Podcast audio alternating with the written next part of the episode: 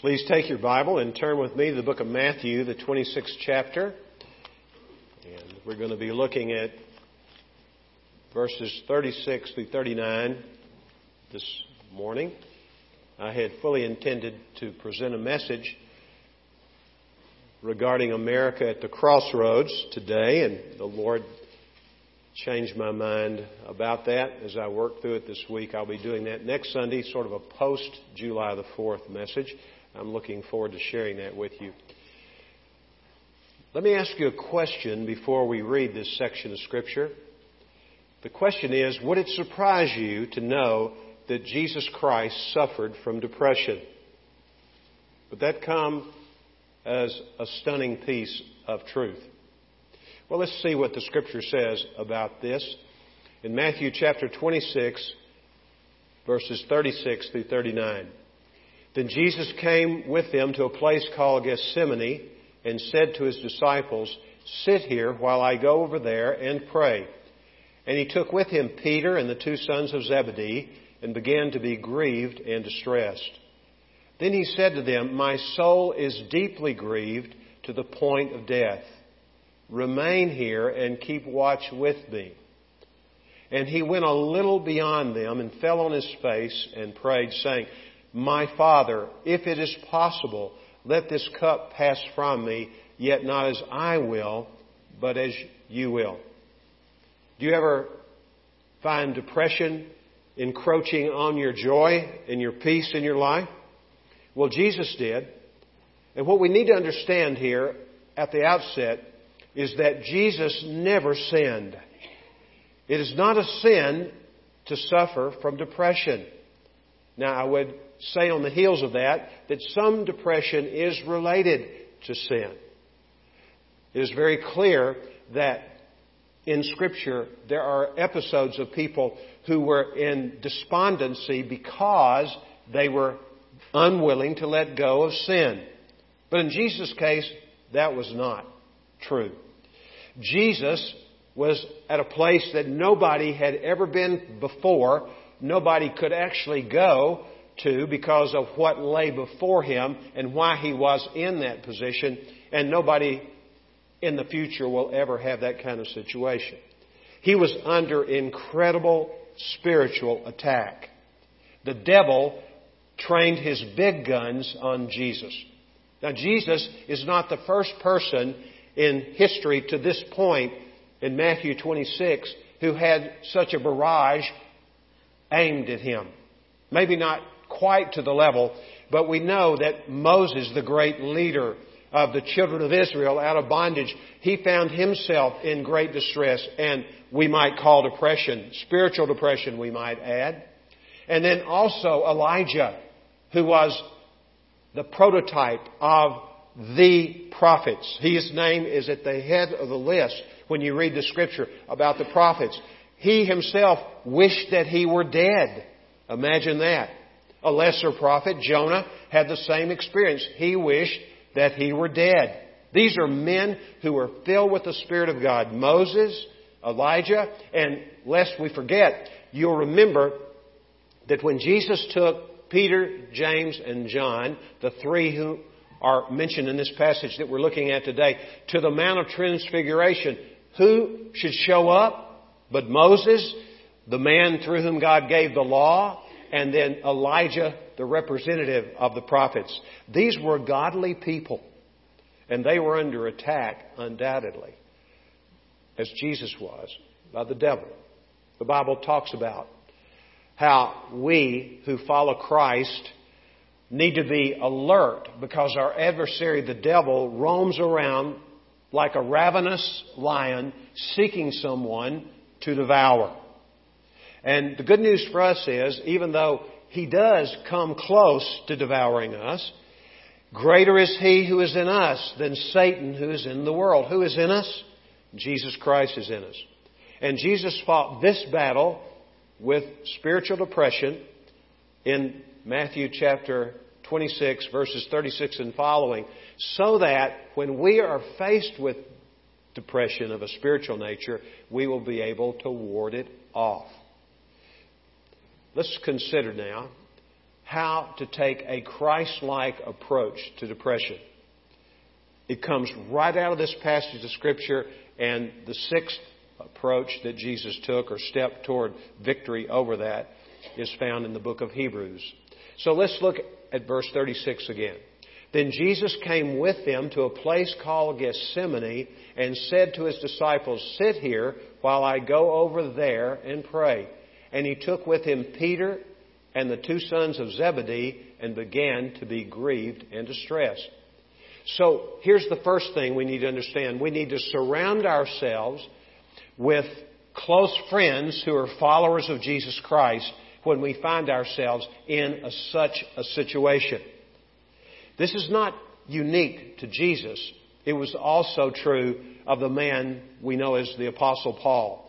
So if you'll turn in your Bible to 2 Corinthians, we're going to look at chapter 7, verse 6.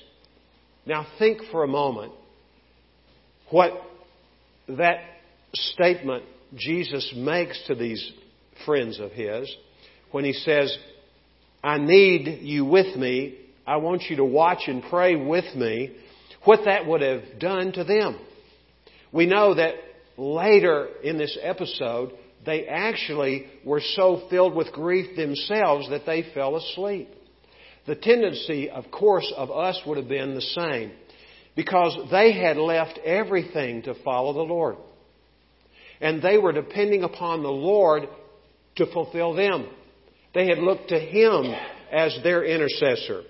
The thought of their praying for Him had probably never crossed their minds. Now, there's a lesson for us. Perhaps you have a spiritual mentor, someone who has discipled you, someone to whom you look as the person who is perhaps the one human being that is really that stabilizing force in your life when you sense depression or difficulty coming into your life. What we need to understand is all of us need encouragement and all of us are in need of prayer. But Jesus understood the importance of surrounding himself with close spiritual friends who were followers of him. In the case of Paul in 2 Corinthians chapter 7, verse 6, and let's pause here just a moment. In 1 Corinthians chapter 11, verse 1, many of you could quote this verse. You may not know where it's found exactly, but this is what Paul writes. He says, Imitate me as I imitate Christ. And here we see him imitating Jesus in this particular situation in which he finds himself. He is burdened with difficulty in his life, and he is eager for encouragement. Look at verse 6 of 2 Corinthians chapter 7. But God, who comforts the depressed, comforted us by the coming of Titus. Paul was depressed, as were his companions. Otherwise, he would not have stated what he says here as he stated it. But God, who comforts the depressed, comforted us at the coming or in the coming of Titus. So the arrival of this man Titus was a great encouragement to Paul and his companions as they were under a heavy weight of spiritual depression. Now let me ask you, I know most of you know the answer to this question, who was Titus to Paul? Tell me. He was his spiritual son, wasn't he? He had evidently introduced Titus to Jesus and he had built him up. He had invested in his life. He was like Timothy was to Paul, Titus was to Paul. Here comes Titus, eager to see his discipler, his spiritual father, wanting to be with him, and little did Titus know when he arrived, he would be a source of encouragement to Paul.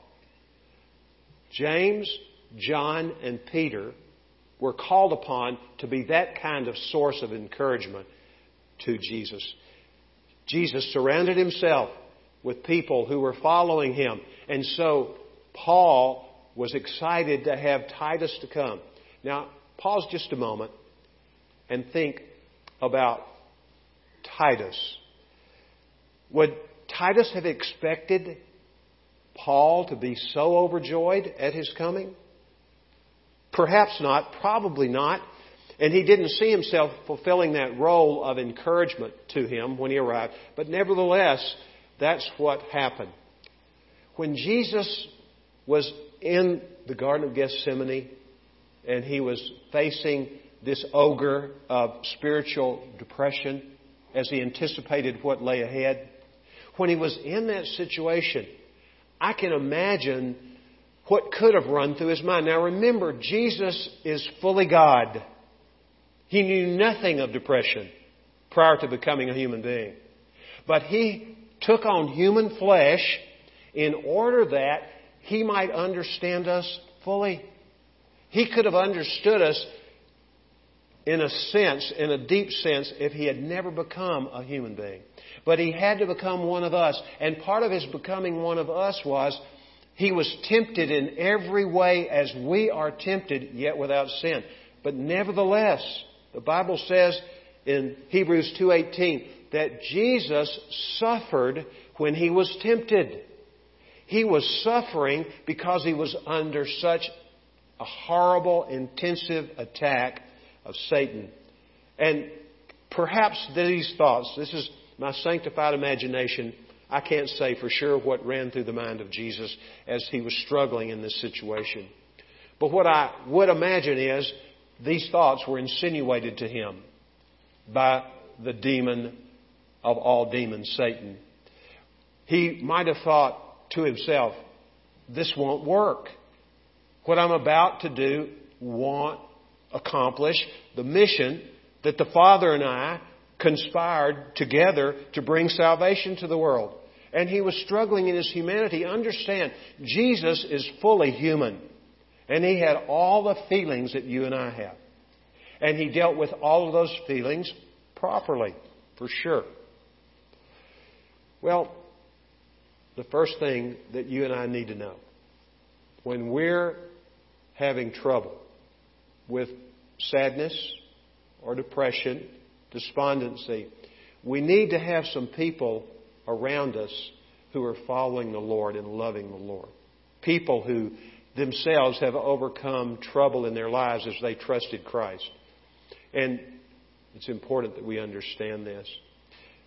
I'm going to ask you to keep your place for a moment in Matthew 26 and go to John's Gospel, chapter 12. John chapter 12. We're going to look at verse 27 of chapter 12.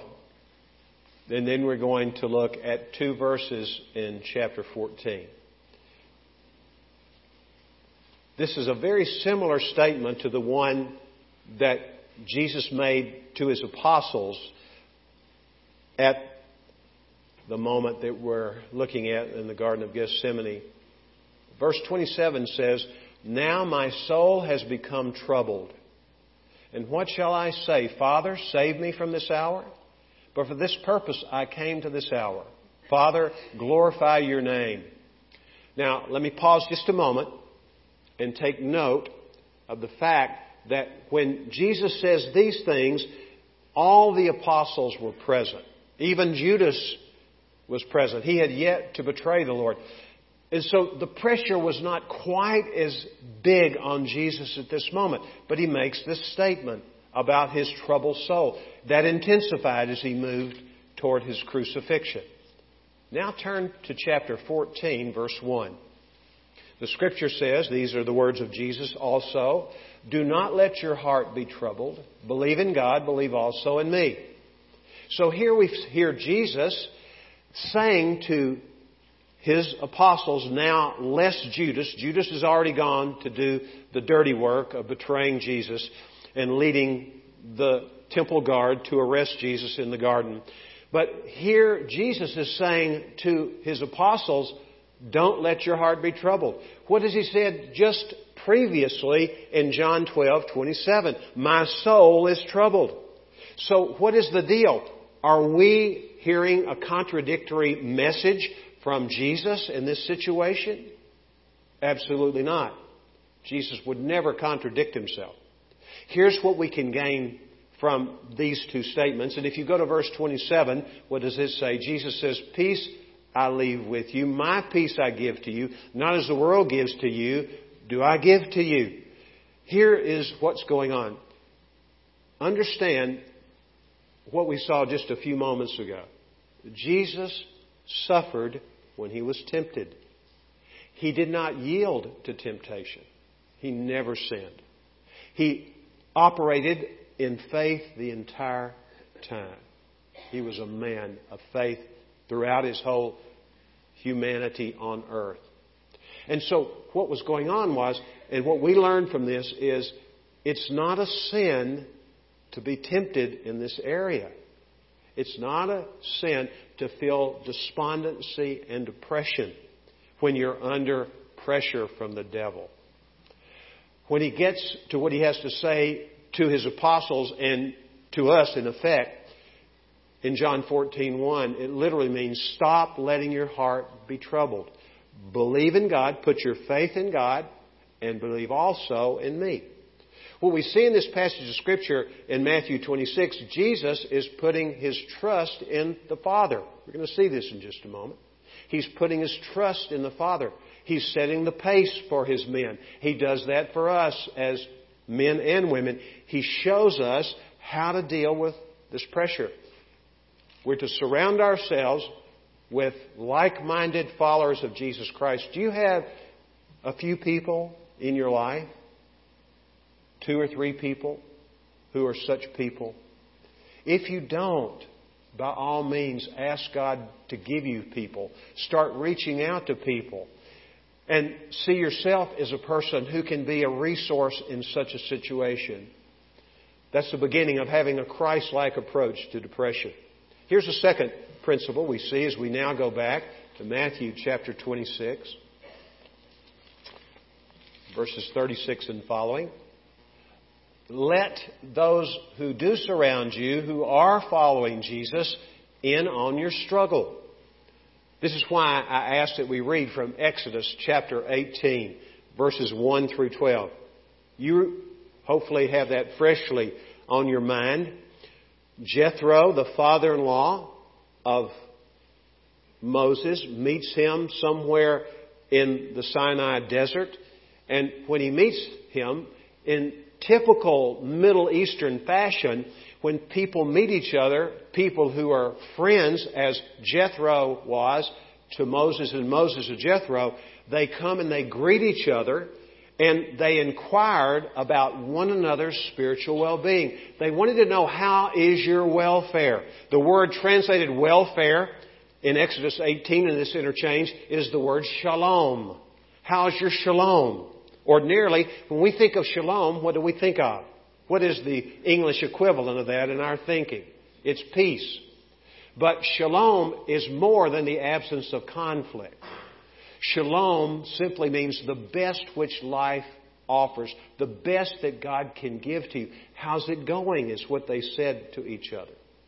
And then the scripture tells us that Moses began to unfold the story of how God had delivered Egypt out of bondage and all that was involved in that. And he also told him about the hardships they had faced, it, faced on the journey.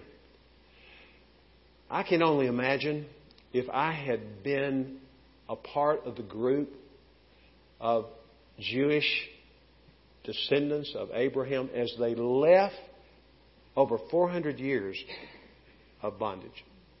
Do you think there would have been a lot of joy, a lot of elation? Little did they know that they were going to face hardship on the way. And they faced it, a lot of it, a whole lot of it. And I noticed the way that the translation translates it hardship on the journey. Do you know what the Christian life is repeatedly compared to? A walk. Have you noticed that? It's a walk. It's a journey.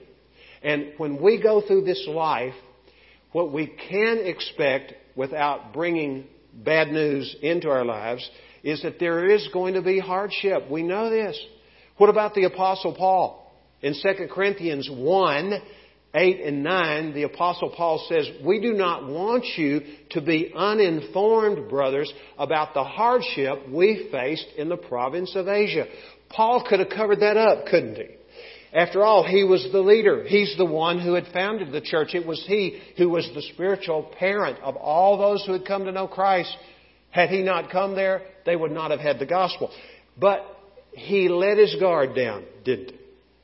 He was not going to hide the fact that the life of following Jesus Christ is pockmarked with hardship. It's not all hardship, but there is hardship along the way. And in the case of Jesus, he let his apostles in on this matter. Verse 37. Let's look at it again before we look at verse 38 in Matthew 26. He took with him Peter and the two sons of Zebedee and began to be grieved and distressed. Then he said to them, My soul is deeply grieved to the point of death. Remain here and keep watch with me. You notice the way Matthew reports this? Before he reports what Jesus said to Peter, James, and John, he describes how Jesus was grieved and distressed. So there were visible physical signs of Jesus being grieved and distressed. He was not hiding that from him. I can hear going back and using my sanctified imagination one more time, I can only imagine what impact that would have had and how unsettling that would have been to these three men as they witnessed what they witnessed. In the book of Hebrews, chapter 5, verse 7, listen to what the writer says in, about Jesus. In the days of his flesh, he offered up both prayers and supplications with loud crying and tears to the one able to save him from death, and he was heard because of his piety. Jesus was wailing. It was not some sort of whimper. This is loud crying. They had never witnessed that before. They had seen him shed tears over his beloved Jerusalem. He wept. They had seen him at the graveside of Lazarus, his good friend, and when he saw what he saw in that particular setting, he wept. Those words are more controlled weeping as compared to what we read in Hebrews chapter 5 about Jesus' loud crying and distress. So Jesus lets them in on his struggle. Just like Paul, in imitation of Christ, let his people, whom he had spiritually fathered, he let them in on the trouble that he was experiencing. Let me go back as we finish this part of the teaching to what Paul said. We were under great pressure, far beyond our ability to endure. Indeed, in our hearts, we felt the sentence of death. That sounds vaguely familiar when you put it alongside what Jesus is saying. They felt the sentence of death. But this happened, he went on to say, that we might not rely on ourselves, but on God who raises the dead. So when you and I find ourselves under such great pressure because of our identification with the Lord Jesus Christ, and remember, the Apostle Paul would never have found himself in that situation had he not been on mission for the Lord. The Lord compelled him to preach the gospel. He said, I have a compulsion I cannot keep quiet, reminiscent of what Jeremiah said about the Word of God. The Word of God is like fire in my bones. I've tried to be quiet about it. I can't. The same was true for the great Apostle Paul. And when we are serving the Lord, I'm not talking about preachers here, okay? I'm including myself in that. But understand, this is our assignment. All of us are to be servants of the Lord.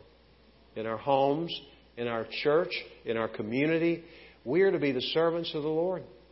And with that service comes a whole lot of pushback on the part of the powers of darkness. We need to understand this. And so we need to be able to share what's going on with us. We don't have to tell the whole world, but remember that small group of brothers and or sisters in Christ who love the Lord, are growing in the Lord, following the Lord, they are not exempt. They know what it's like. Earlier in the book of 2 Corinthians, chapter 1, Paul writes this. He says about God, He is the God of all comfort and the Father of all mercies, who comforts us in our affliction, so that when we have passed through that phase, it may not be the last time we have that kind of situation, but we have passed through. And the way we got through it is we were comforted by the God of all comfort. And typically, listen carefully, typically God uses others who have passed through the fire of trouble to bring help to us in our trouble. Not always. The Word of God, of course, is key in reading to receive what the Lord has for us. And when I share things with people, listen carefully to this. Isaiah chapter 50, verse 4. The Bible says, The Lord God has given me the tongue of a disciple so that I may have a word to sustain the weary one in whatever difficulty that person may have. Morning by morning, He awakens me to listen so that I can be a tool in His hand. If you're a follower of Jesus Christ, that's why the Lord wakens you every morning. To open the Word of God, to come for fellowship, to be encouraged by Him through the Word of God. The Holy Spirit is the comforter. The word simply means one who is called alongside to help you.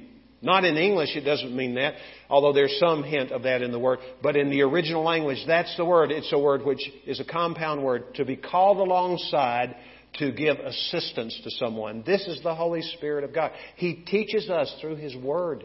He speaks to us. And I'm so happy when He speaks to me. I don't know about you. Sometimes, initially, I'm not very happy because He pinpoints some sin in my life, some attitude, and I don't like to be exposed like that. I go ahead and say, Thank you, Lord. And I confess and repent of that sin but in the long term, it always is positive, isn't it? So surround yourself with friends who are Christ followers. Let them in on your struggle. Just like Jesus did, just like Moses did, just like the Apostle Paul did. Here's the third thing, if we go back to our passage in Matthew 26. A Christ like approach to depression also includes enlisting the prayer support of that group of people. Verse 38 Then Jesus said to them, My soul is deeply grieved to the point of death. Remain here and keep watch with me. Just hang out with me. And don't simply hang out with me. Please pray for me. I'm desperate, is really what Jesus was saying. Please pray for me. Is there any evidence that the Apostle Paul asked for help in the form of prayer from those to whom he wrote? Why, of course. Virtually every one of his letters concludes with the plea for prayer support. The one that's most noticeable in my mind is in Ephesians chapter 6, verse 19 and 20. And he calls himself an ambassador in chains. I love the attitude of the apostle, huh? How many people in prison would say, Hey, I'm here on mission for Jesus, and not because they're in some kind of prison ministry, it's because they are in jail for breaking the law, whatever it may be. So he's there in prison. He said, Pray for me that I will have boldness and clarity in the presentation of the gospel of Jesus Christ. So we enlist the prayer support. When somebody comes to you and that someone asks for your prayer support, please say, I will gladly pray for you. And be consistent in following through with the promise to pray for that person. We have no idea, and we will not until life is over and we're in heaven, as to how God used our prayers to help people who were struggling in this life. Let's move on to another aspect of a Christ like approach to depression, and that is simply to pour your heart out to God the Father.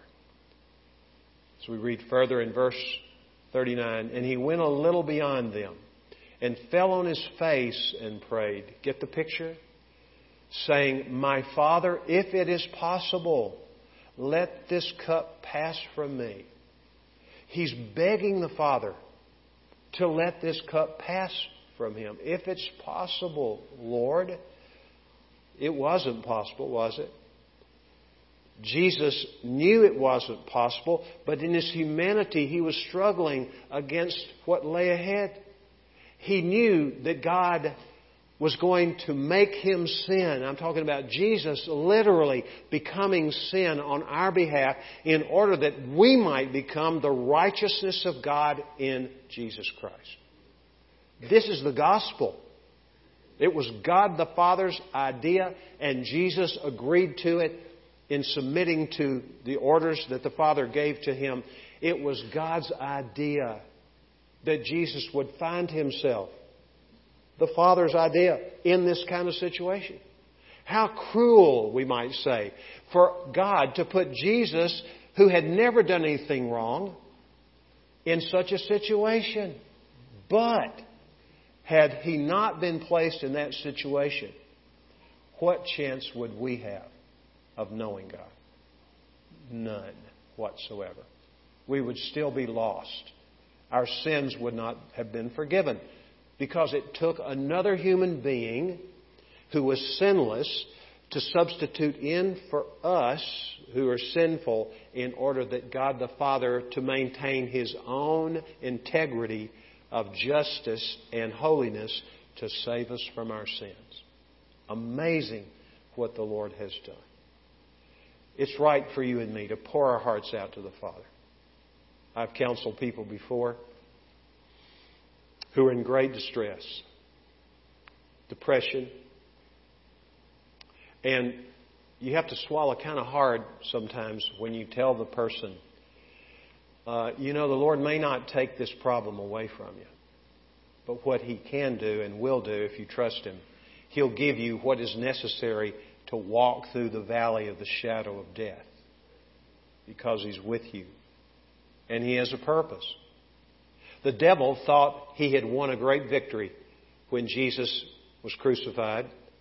First of all, he worked in the minds of people like Judas and Caiaphas and Annas, the co high priest, and members of the Sanhedrin to get Jesus arrested and then falsely accused and then found guilty according to Jewish law of blaspheming God by calling himself God.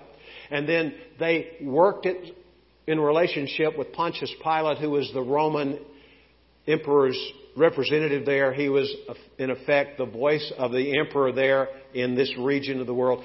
Got him to declare that Jesus had committed treason if you will, by calling himself a king. And so all of that was worked. Satan was behind the scenes. He used human instruments for that. And then what happens? Well, what we see happen is Jesus is crucified. And this gave great delight to the religious leaders of the day because the reason they didn't want to, they had reason and right, according to their way of thinking, to have Jesus stoned. That was the means whereby someone who blasphemed God would be executed by stoning. But they knew that that would have, in some ways, ratified who Jesus say, says he is. Because the prophets were stoned, weren't they? Sure. But they knew if they could get Jesus crucified, that the book of Deuteronomy, chapter 21, says, in effect, cursed is every man who is hanged on a tree. And so they wanted Jesus to be hanged on the tree. So did God the Father. Because sin had to be cursed. As I mentioned just a moment ago, our sin was cursed in Christ when He died on the cross. God does call, cause all things to work together to good for those who love God and are called according to His purpose. Without exception, God does take things that are horrific on the surface and transforms those things and us in the process into the men and women He wants us to be. Now turn to 2 Corinthians chapter 12. Using Paul as a, an illustration of this again, we're going to look at verse 7 and following of 2 Corinthians chapter 12. Because of the surpassing greatness of the revelations, for this reason, to keep me from exalting myself, there was given me a thorn in the flesh, a messenger of Satan to torment me, to keep me from exalting myself. May I stop here just a moment? So, you understand what's being said here. The Apostle Paul received a thorn in his flesh. There's great debate as to what form that thorn took. Likely it was a physical ailment, probably something to do with an eye disease that he contracted in the region of Galatia. When you read between the lines, and you don't have to read a whole lot between the lines, he had an eye illness that he contracted there. Read the book of Galatians, the last chapter especially. And this thorn in the flesh was troublesome to him. It hurt him, undoubtedly. It clouded his vision. But also, it was disfiguring. It made him hard to look at. And here he was. You would be self conscious. I would be too if I had such a situation where your eyes may have been oozing some sort of pus or something at times and really disfiguring. And he asked Jesus, how many times does he ask Jesus to take it away? Three times. Three times. And what does Jesus say each time? No, no, no. And he didn't because he did not want Paul to exalt himself. Paul was so successful, incredibly successful from an outsider's point of view, and spiritually incredible. But God knew the danger that was associated with so much success. And he did this in order to keep Paul in a position of humility. And this is what we need to understand. And here's a question A messenger from Satan? Let me stop and ask you this question Would Satan ever bring a messenger to a person who is a follower of Christ that would keep that person from exalting herself or himself? Hardly. The snare of the devil is pride. His own pride got him kicked out of heaven. And what we need to understand is who had to allow the messenger of Satan to come to Paul? Who? God had to. This is not very popular theology, but it's thoroughly scriptural. It's in the Bible. Our God is a sovereign God. And He makes no mistakes. The Bible says if you, being evil, know how to give good gifts to your children, how much will your Father, who is perfect, give good gifts to you?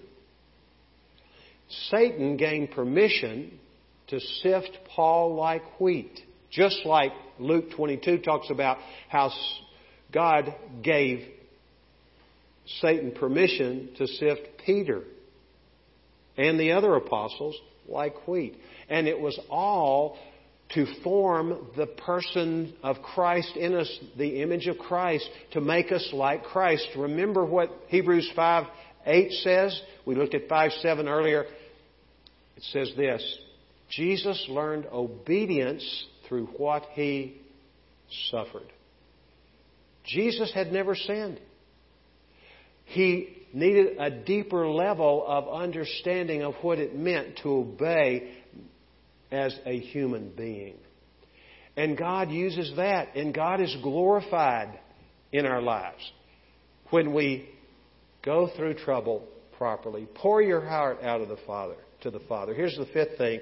Now I've already sort of breached over into this. Entrust yourself to the Father's sovereign grace. Twila Paris, a popular singer of yesteryear, probably 25 or 30 years ago, I heard a lyric from one of her songs. One line stands out to me, and it's relevant to what we're talking about today. She says, When I cannot trace God's hand, I can always trust His heart. Our God loves us. We sung of the deep, deep love of Jesus. Great hymn. He loves us. And we don't understand why always, especially in the moment, we're having such struggle in our lives. Why don't you show up, Lord? Why don't you do something?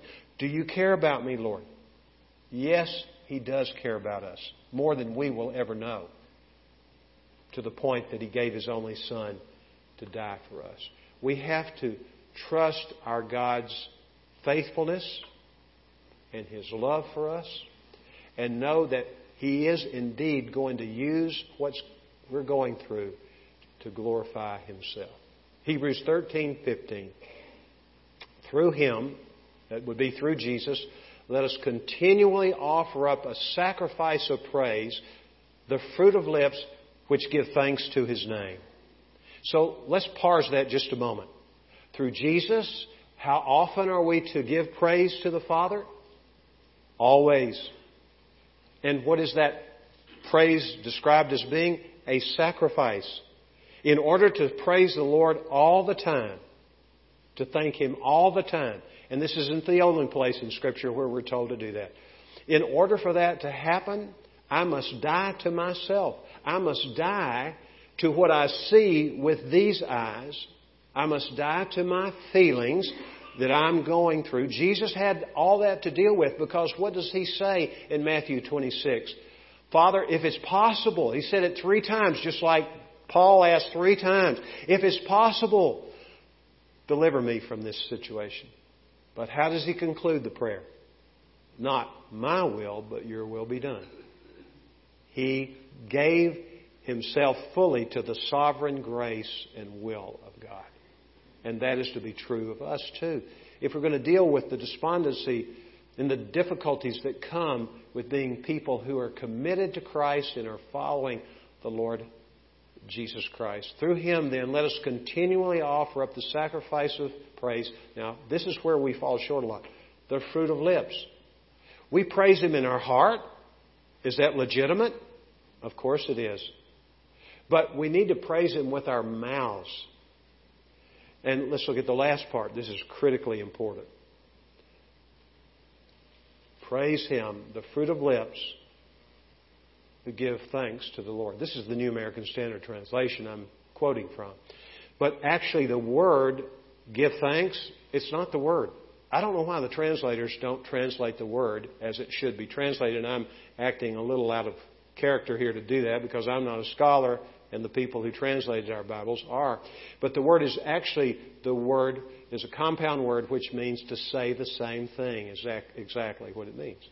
It's the word translated in 1 John 1 9, for instance, which says, If we confess our sins, he is faithful and just to forgive us our sins and to cleanse us from all unrighteousness.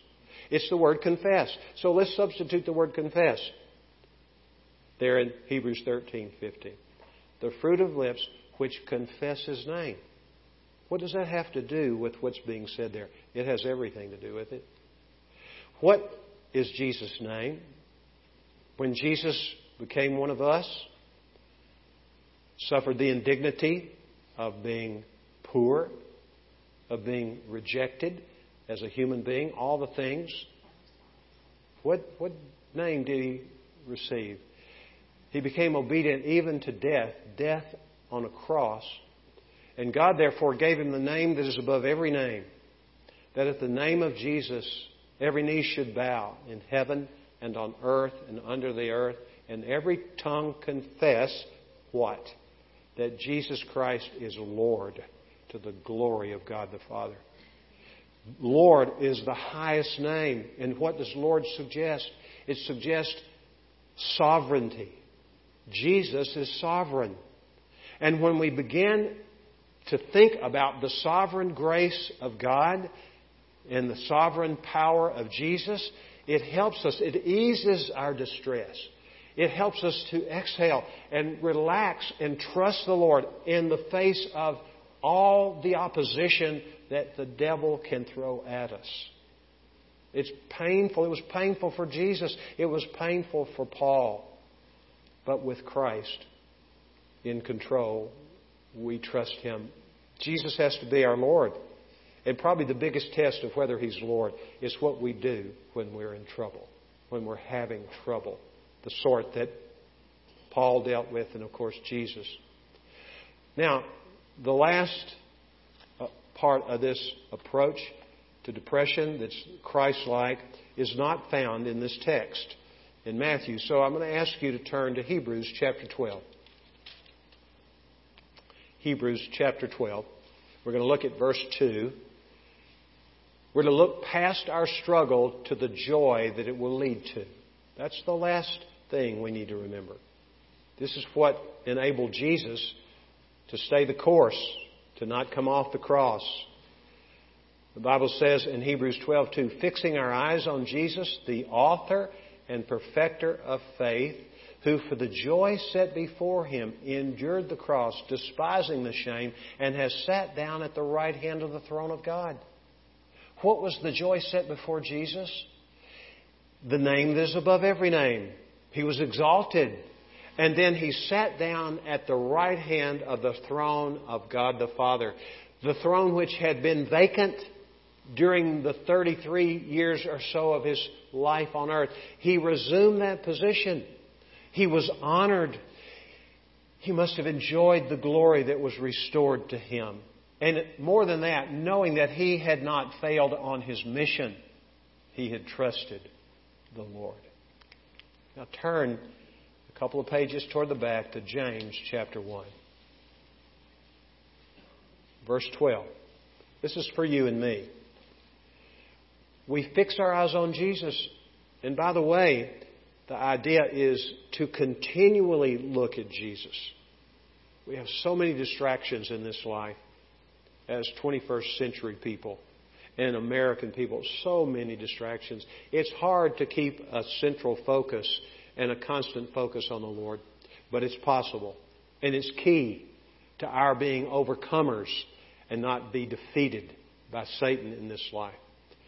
Look what awaits us. Verse 12 says, Blessed is a man who perseveres under trial, for once he has been approved, he will receive the crown of life which the Lord has promised to those who love him. This is the promise of the Lord. We're not in this life only looking for some kind of reward in heaven. We're in it because we love the Lord, right? And we're willing to suffer the consequences of being a follower of Christ. But at the same time, we need to understand how to deal with those moments and periods, maybe weeks, months, years of depression as we trust in the Lord. Let's pray. Lord, we do thank you for being such a wonderful Savior and Master. When we look at what you endured in the Garden of Gethsemane and then on the cross, we are embarrassed that we would ever whine and complain about the little hardship we face. But we know you're with us no matter what. Thank you that you'll never leave us nor forsake us. And you've promised us as an alternative to anxiety, if we praise you and pray, Lord, we will indeed be men and women who experience a peace which passes all understanding and guards our hearts and our minds in you. We ask this in your name. Amen.